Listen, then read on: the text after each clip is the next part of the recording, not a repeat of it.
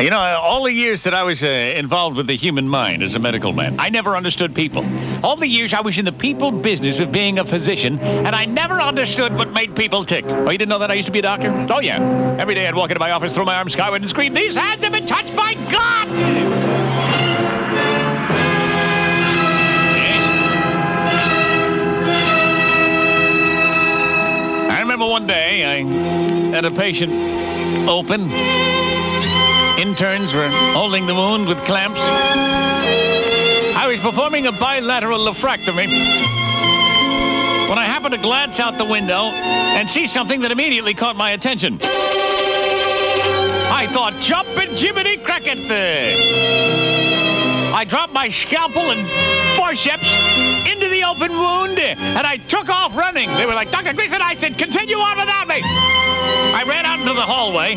There was a guy pushing a gurney full of petri dishes and test tubes. I knocked him out of the way. Blood samples, everything would have to be redone as it all smashed into the pieces.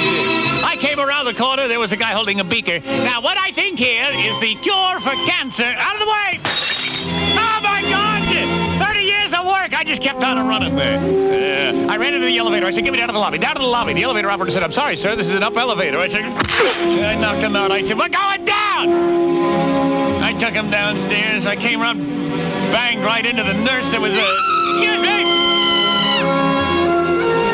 The last they saw of me was hot-footing down the street. My wingtips click-clacking into the pavement. The guy in a wheelchair just came around the corner I hit him. Don't worry. I can fix that when I get back. Oh. Somehow they bungled their way through the operation.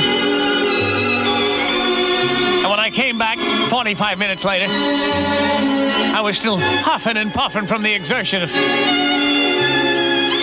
one of the nurses stopped me in the hallway. And said, Dr. Crispinelli, we saw you just stop that operation in midstream and go running outside.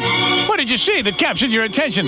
Was it some patient you released prematurely? I said, nah, I was uh, trying to catch the good humor man.